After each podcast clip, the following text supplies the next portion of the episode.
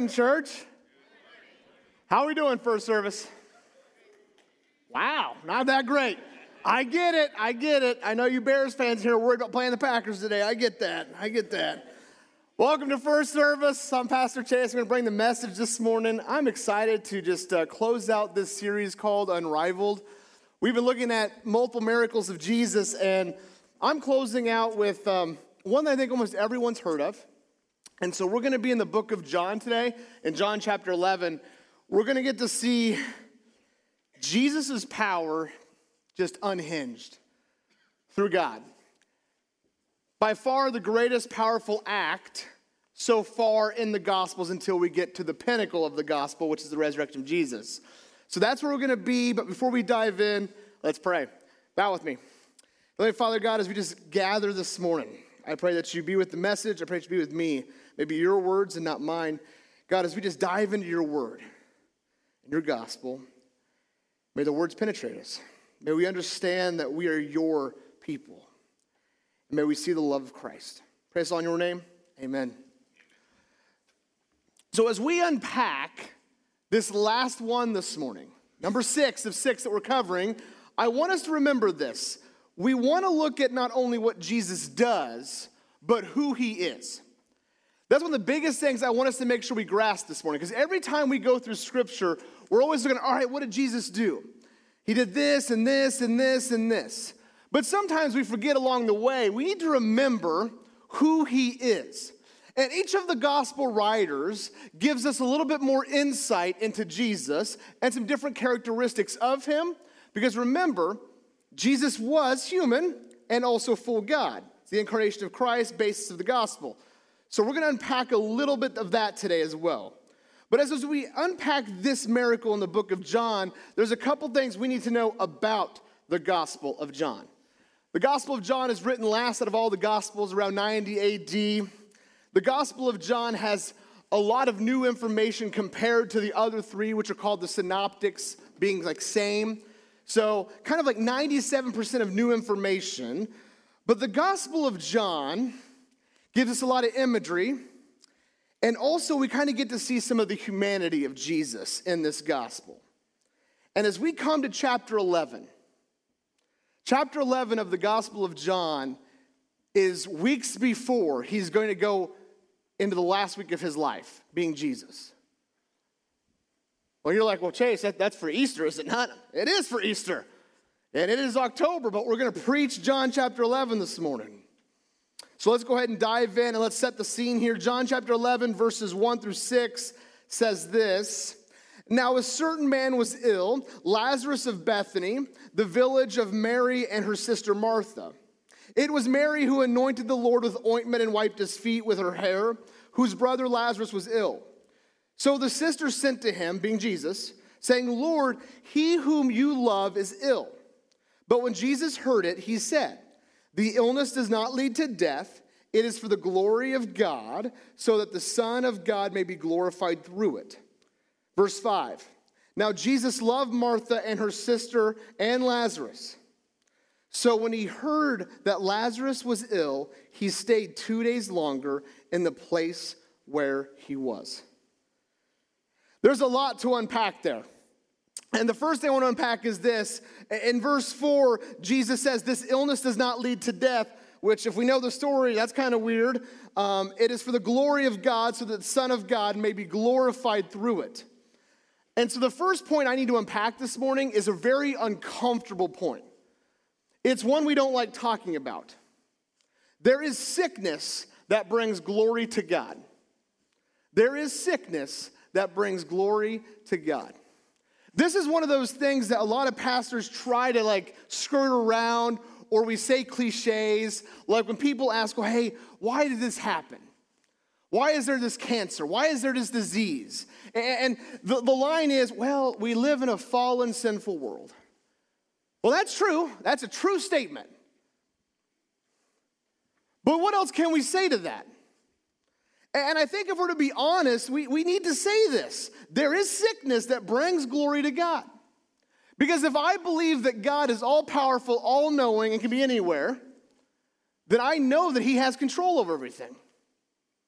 If I don't believe that God allows certain things to happen, then I don't believe in the, the deity of God. So, does God cause the sickness? No. But there is sickness that brings glory to God because just as we have brokenness and God uses it, the same thing with sickness. So, when we talk about things like cancer or disease or what we've been dealing with this last couple of years or disability, how have we seen God use these things? Let me tell you about one of the hardest ones that pastors have a struggle just being rational with and talking people through. Um, and that is cognitive disability, all right? Especially with young kids. So let me tell you a story about this first. So when I was in high school, uh, most of you know because I told a couple stories from back in my high school days before on the stage. Um, I was an athlete, but also I actually, I don't think I've told you guys this, I did theater for my last year, all right? Because as I found out, took me three years to figure this out, you can meet a lot of ladies in theater, all right? So, myself as a defensive tackle and one of my wide receiver buddies, we went did theater together. It was the greatest hits of our life. And we had a play that we did during Christmas season one year. Um, naturally, they said, hey, you guys can be, you know, Santa and the elf. You can guess which one that I was. And so, as I dressed up in my big red suit, all jolly and happy, we did this awesome thing on the stage to just the senior class. It was hilarious. It was called Who Killed Santa? I Die Halfway. It's great. All right? No video from it, thank God. And so, as we do this, we get off the stage, everybody's having a hoot and a holler, we're all laughing, it's a great time. And a couple of the teachers approach us and they said, Hey, we have a favor to ask of both of you. And we knew them. And they said, Could you come down to our classrooms? Because today is Christmas for our kids and just give out gifts. And so we knew these teachers were in charge of a department of the school that had a lot of cognitive disabilities in their classroom. And so we said, sure, we'll come down. I'll bring a bag. I got some, and we'll put your gifts in there and we'll hand them out to the kids. So we went down these classrooms. And everyone in this classroom has some disability. And all of a sudden, when we walk in, their faces light up. And we start seeing tears. We're handing out gifts, and kids are crying, and they're just super pumped about this. And I look over at my buddy, I see him tearing up. I'm trying to stop it because I'm going to start crying here in a minute. And we got out of that classroom, and the two of us probably bawled like babies for like 10 minutes and made sure as we're getting ready to practice, we cannot let anybody know this. We're going to conditioning in the weight room right now. Pull it together. And I had an epiphany that day. And I talked to a couple of teachers about that, and I remember this. So when people ask me as a pastor, why does God allow this to happen? And that day, as God showed me something, hanging out with those students and engaging them and having relationships with them, especially parents that have someone that might have a cognitive disability, it makes everyone around them a better person. Everyone around them. So when people ask me, well, why does God allow this? I'm like, you don't see the tool that's right in front of you. Because whoever they are, and you might have a family member or a sibling, they bring out the best in people with a pure heart, innocence, things that we lost a long time ago. And so I learned that sometimes that God does use sickness or disability and brings glory from it. And it was super powerful. The next thing we have to understand from this text, as we see from the sisters, is verse 5 said, Now Jesus loved Martha and her sister and Lazarus. So we need to understand how God loves us. We need to understand how God loves us. Because there's some misconceptions about knowing if God loves us or not. Because some of us in here might think, oh, we know God loves us because we have blessings. We know God loves us because, man, we're not financially struggling. We, we know God loves us because we have perfect kids, and no one said amen to that. We, we know that God loves us because we have the most comfortable jobs and we're super happy. Church, if that's the measure in which God loves us, then man, he must have hated the Apostle Paul. Hear me on that. If we start measuring that how God loves us because the blessings that we have, the comfort that we have, the possession that we have, the money that we have, I think we've missed the point. Because if that is the measure of how much God loves us, then he hated a lot of strong saints. We need to understand how God loves us. And as he's getting ready to unpack with Martha and her sister and Lazarus, and I have to laugh because Martha's name is mentioned first here, which tells me the story is probably going to revolve around her a good amount here. So, in, as we get ready to unpack more of this text, understand what the love of God comes from, where it comes from. The dominant thought of the Gospel of John, the main point of the Gospel of John, comes from John chapter 1, verses 14 through 17, which says this And the Word became flesh and dwelt among us, and we have seen his glory, glory as of the only Son from the Father, full of grace and truth. John bore witness about him and cried out, This is he whom I said, He who comes after me ranks before me, because he was before me. Verse 16. For from grace, for from, wow, for from his fullness we have all received grace upon grace. For the law was given through Moses, grace and truth came through Jesus Christ. And the word became flesh. If you know what that means, the word being Jesus, and Jesus became flesh. We talked about this word incarnation earlier. What it means is Jesus, being God, comes in flesh with us. When we talk about how do we need to understand that God loves us, He loves us because He came for us. He loves us, and we know He does because He shows up. And we saw this in John 1 with the gospel of who Jesus is, that He shows up on the scene for humanity. But not only that, in this moment right now with this family, He shows up. And here's what happens when He shows up. Skipping through a couple verses, and don't want you to lose some context here. So, the couple verses I'm skipping over is naturally the disciples are like, Whoa, Jesus, we can't go. People trying to kill you. If you don't know this, there's an assassination plot for Jesus from the, the high priest. The disciples know that, and Jesus is like, Hey, I got this, and God's got me. And all right, now they're on the way to Bethany. And here we go. Starting in verse 17. Now, when Jesus came, he found that Lazarus had already been in the tomb four days. Bethany was near Jerusalem, about two miles off, and many of the Jews had come to Martha and Mary to console them concerning their brother. So when Martha heard that Jesus was coming, she went and met him. But Mary remained seated in the house. Verse 21 Martha said to Jesus, Lord, if you had been here, my brother would not have died. But even now, I know that whatever you ask from God, God will give you. Jesus said to her, Your brother will rise again. Martha said to him, I know that he will rise again in the resurrection of the last day. Jesus said to her, I am the resurrection and the life. Whoever believes in me, though he die, yet shall he live. And everyone who lives and believes in me shall never die. Do you believe this? She said to him, Yes, Lord, I believe that you are the Christ, the Son of God, who is coming into the world. First thing I want to point out is that Lazarus had already been in the tomb for four days. All right, we're going to put a pin in that, and I'm going to come to that later. The next thing you need to know is according to Jewish customs in the first century, they grieved the loss of a loved one for an entire year. Entire year. And for the first 30 days, you did not leave the house. You didn't leave the house.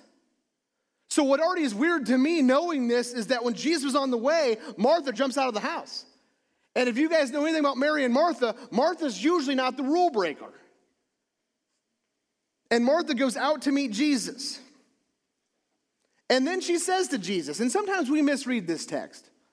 If you had only been here, someone's like, man, yeah, Martha's gonna stick it to Jesus. If you'd only been here, Jesus. But that's not what she's saying. Because the tone that she's giving that I can see is worshipful. if you'd only been here, I know this wouldn't have happened because I know your power. It's not anger at Jesus because if it was anger, we would see that in the text a little bit more heated. And then she even says after that, but I know whatever you ask from God, God will give you. And then her and Jesus, her brother just died, been in the tomb for four days, had this theological conversation. Couple things that I love about this. Jesus loves having theological conversations with ladies. We know that from John 4. The gospel writer John puts it in 4, now here in 11, then later with Mary. He's having this deep conversation. And Martha said to him, I know that he will rise again in the resurrection on the last day. But what Jesus was saying to her is, He will rise again. And Martha immediately goes, Yes, we know at the end of times, He will be resurrected. Martha's looking at the past saying, Hey, have you only been here? We know that you could have done this. You could have healed him. You've been healing a lot of people. Everyone right now around Bethany and Jerusalem knows that. That's why people are trying to kill you. And then when Jesus says, Do you not know he'll rise again? She says, I know in the end times. When the end comes, he'll rise. So here's Martha looking at the past, looking at the future, but she's missing what's right in front of her. Jesus said to her, I am the resurrection life. Whoever believes in me, though he die, yet shall live. Martha gets so focused on the physical resurrection at the end of times, she misses what Jesus is trying to say. So, what I just told you is that Jesus shows up. That's how he shows us he loves us. And there's a couple things that we're going to unpack today that Jesus shows up with. Number one, Jesus showed up with profound truth. He showed up and said, Hey, here's who I am. We see that from verses 25 and 26. Here's the profound truth from Jesus. Jesus said to her, I am the resurrection and the life. Whoever believes in me, though he die, yet shall he live. And everyone who lives and believes in me shall never die. Do you believe in this? Just so you're aware, there's seven great I am statements of Jesus in the Gospel of John. This is the fifth. This is the fifth, and this is what Jesus is trying to tell Martha. And so here's what happens afterwards. When she said, Yes, I believe that you are the Christ, the Son of God who is coming into the world. This is what happened, starting in verse 28. When she said this, she went and called her sister Mary, saying in private, The teacher here, the teacher is here and is calling for you. Verse 29, and when she heard it, she rose quickly and went to him. Now, Jesus had not yet come into the village, but was still in a place where Martha had met with him. When the Jews who were with her in the house were consoling her, saw Mary rise quickly and go out, they followed her, supposing that she was going to the tomb to weep there. Now, when Mary came to where Jesus was and saw him, she fell at his feet, saying to him, Lord, if you had been here, my brother would not have died. When Jesus saw her weeping, and the Jews who had come with her also weeping, he was deeply moved in his spirit and greatly troubled. And he said, Where have you laid him? They said to him, Lord, come and see. And the shortest verse in all the Bible, Jesus wept. So the Jews said, See how he loved him. But some of them said, Could not he who opened the eyes of the blind man also have kept this man from dying?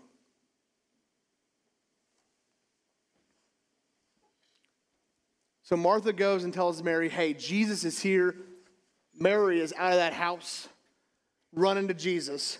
People follow her because they're like, hey, she's going to need some more, just some more love and just somebody to cry on. So we're, she's probably going to the tomb so that people are following her that came in from the town of Bethany to support her.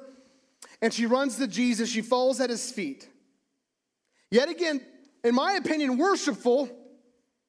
And she said, Jesus, if you had only been here, he would, he would not have perished knowing that we know the power that you have, knowing that we know who you are and what you say you are. And then, as Jesus sees her emotion, he weeps. I would be remiss if I did not tackle a couple of points right there. Number one is this Jesus showed up not just with profound truth, but great emotion. Church, we completely undervalue and underestimate that when we hurt, Jesus hurts. I want you to hear me on that. Because sometimes we get in the mindset that when we are struggling or hurting, God's just up there like, come on, come on.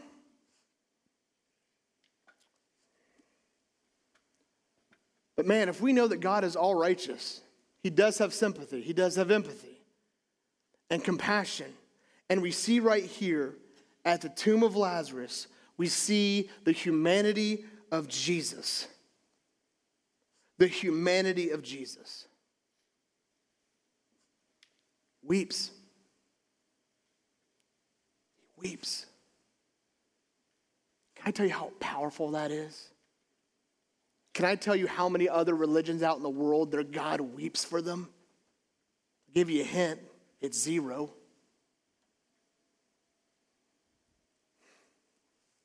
His heart breaks. And then we see in the text, he's moved, deeply moved, and greatly troubled. And something that I like to look at is when I unpack this, this phrase of the emotion of Jesus, I, I want to know what kind of emotion Jesus is having here.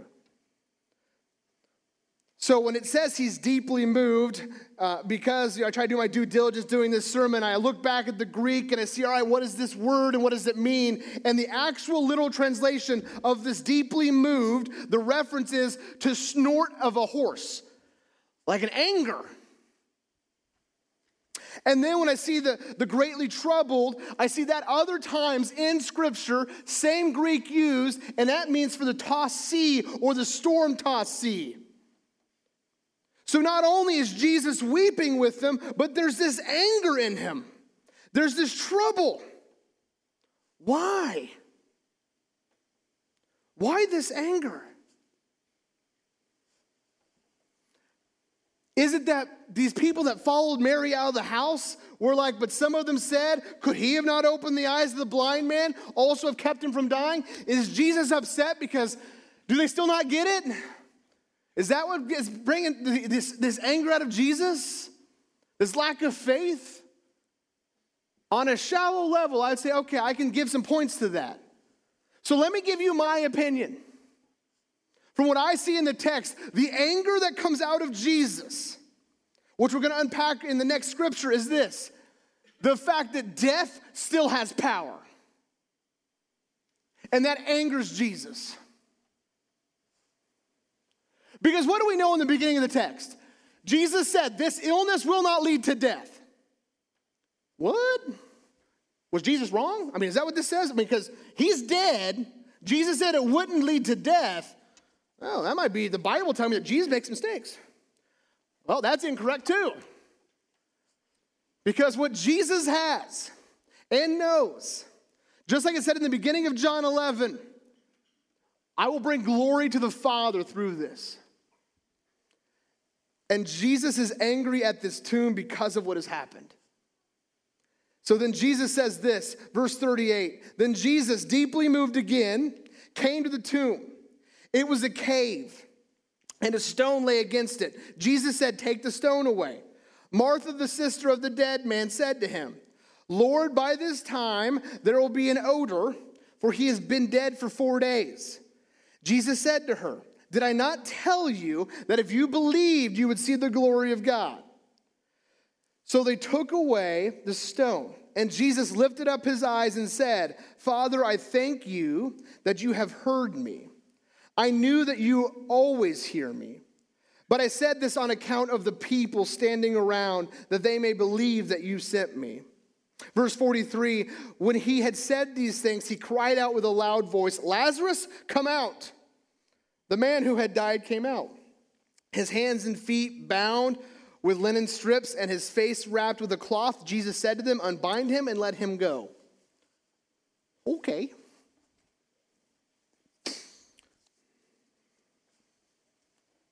That's a lot. Power of Jesus, power of God. There's a couple things I told you earlier that we're going to stop back on later. Number one, four days. It's said again right here. Because when he says, take the stone away, Martha's like, Jesus. Brother's been dead four days. It's not going to be pleasant. Why is four days important? It's mentioned twice. And so when things are mentioned like that, I kind of want to know why they're important. In Jewish history and Jewish culture, Jews believed that three days, after day three, the soul leaves the body. And after that, there's nothing you can do. Man, if I didn't know that, that would make this different.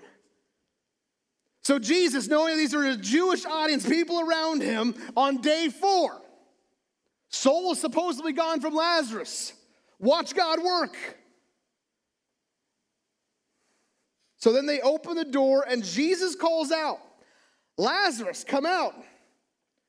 And then he comes out. Now, let me tell you what this scene must have looked like. Because we just assume this guy just walks out. We assume that this is how The Walking Dead got their plot points, and this is what happens, right? But what actually, when somebody's wrapped in burial cloth, their whole body is wrapped. And I'm glad John doesn't say it this way because it probably would take away from the text, but this man's probably not walking out, he's probably hopping out.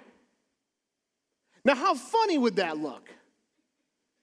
Come out, Lazarus, and he's he's blinded by the headcloth all wrapped around him, probably got some lavender still stuck on him, and he's hopping out.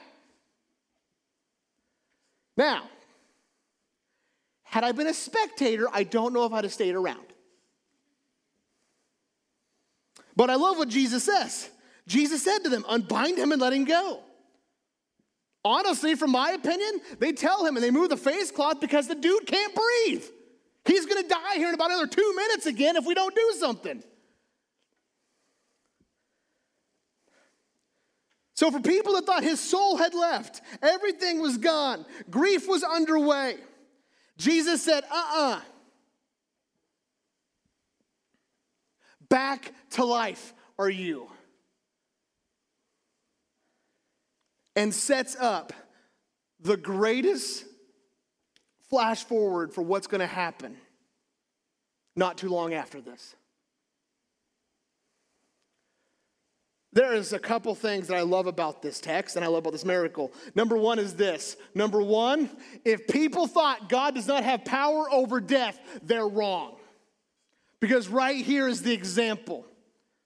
And this is setting up the precursor of evidence for when Jesus resurrects. We know God can do it, and He did it through Jesus. Jesus does this. So not only did He show up with powerful truth, great emotion, Jesus also showed up with powerful action. Not only did he show up with profound truth and great emotion, he shows up with powerful action. So, church, what does that mean for us? When we look at that, when Jesus shows up, because Jesus still shows up today, I hope you believe that. I hope you know that. If this is new to you, this is something I want you to really hear me on. No matter what we're going through in life, Jesus shows up if we let him. And he shows up with truth. Some of the times you're like, well, he doesn't speak to me. Well, because the truth we already have.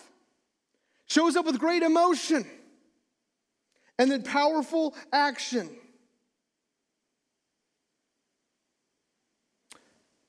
The truth that we have is the gospel. The emotion is the cross. And the great action that he shows up and continues to show up with is the resurrection, the defeat of death. Now, I, I want to make a point, but I don't want you to hear what I'm not preaching. As a church today, I believe we focus too much on the cross. What? Pastor said, What? And here's what I'm saying we get so focused on the grace offering, the blood atonement of Jesus. And man, we need that. We shortchange the resurrection. We get so focused on the cross that sometimes we get so focused of, man, I need to be doing better. I need to be doing better. Jesus took it to the cross for me. I need to be doing better. I need to be doing this, this, and this, and this. But we forgot about something. If the cross is so powerful, which it really is, so hear me on this, it's powerful. But the resurrection makes it so much more. Because Jesus tells us he is the resurrection and the life. One of the great I am statements He is the resurrection and the life. And we have a struggle with this. And here's why we have a struggle with this. The Apostle Paul writes in Ephesians chapter 6 this For we do not wrestle against flesh and blood, but against the rulers, against the authorities, against the cosmic powers over this present darkness, against the spiritual forces of evil in the heavenly places. The reason we struggle with remembering that Jesus is the resurrection and the life is because Satan is a liar. And he wants us to know that he thinks that we're not good enough, and we should know that too, that we're not good enough for Jesus. You, you think you love this resurrection? You think you're coming back to life? You're not good enough. And sometimes we feel that because maybe you're like, oh, has God blessed you? You're financially struggling. You've lost your job. You've lost loved ones recently. really? Where's this love from God? And that's Satan telling us lies. And he's completely changed up the love of God in our head. Because the love that God has for us is that He showed up. Some of you don't know what that's like to have someone show up for you. So, for you this morning, I say this your faith in Jesus, He shows up. He shows up. Stop believing the lies. Stop believing you're not good enough. Stop believing you have to chase after so much of this and that in order to be loved by God.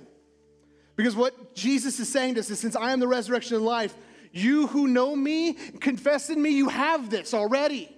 You've already won. You've already won. The only thing left of the battle is how many people you can tell about the gospel. The battle for you is done.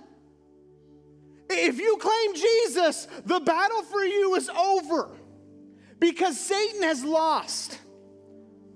How I know that is yes, Satan is powerful, but he doesn't hold a candle to God, doesn't hold a candle to Jesus.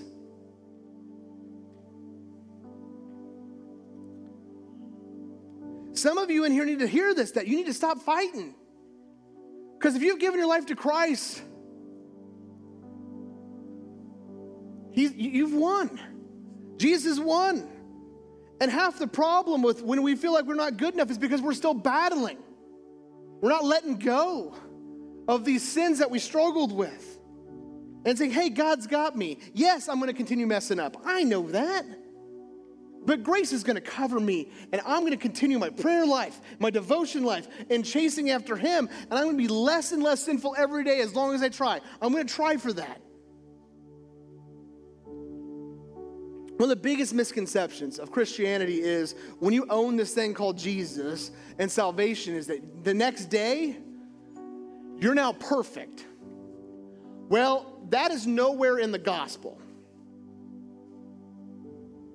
What I can tell you is this what is in the gospel is this when you take on Christ, at the end of days, you are perfect in the eyes of God because you are covered by the blood of the Lamb. What it doesn't mean is that tomorrow is you become the perfect coworker, the perfect parent, the perfect coach, the perfect father, the perfect son, the perfect daughter, the perfect mother. You put that weight on you, you are going to crumple. Because the goal is, I want to be that father that chases after God. I want to be that mother that chases after God. I want to be that child, that son or daughter that chases after God. Because through that journey, I become whole. The last thing I want to talk about this morning is this. When we talk about the resurrection, whether we do this one of Lazarus or the one of Jesus, which is the pinnacle of our faith, there is not just one resurrection. You're like, oh, yeah, Chase, I get it. You talked about the one in John 11, and we know the one in John 21. That's not what I'm talking about. What I'm talking about is for you and for me. Just as Martha was like, Jesus, I get it. At the end of days, you will raise up Lazarus at the end, the physical resurrection. Yes, that is one of them. But the other one that we miss is our spiritual resurrection. Our spiritual resurrection. What that looks like and what that means is this when we say yes to Jesus and we say we're done with this, and we're ready to start new. That is your spiritual resurrection. There's a reason we imitate the death, burial, and resurrection and baptism that we're going to show two second service, but you watch the testimony videos for. Because it's important. Second Corinthians chapter 4, Paul writes this So we do not lose heart. Though our outer self is wasting away, our inner self is being renewed day by day. For this light momentary affliction is preparing for us an eternal weight of glory beyond all comparison as we look not to the things that are seen, but to the things that are unseen. For the things that are seen are transient, but the things that are unseen are eternal. We talk about what's unseen. What's in here? We own Jesus? Are we saying yes to him? So let me talk to a, a, part of us in here. Maybe you don't know who this Jesus is. You're like, all right, Chase just said this cool story from some random book about somebody come back to life. All right, cool. I've always wanted to believe in zombies. I like it. That's not the point. It's not even close to the point.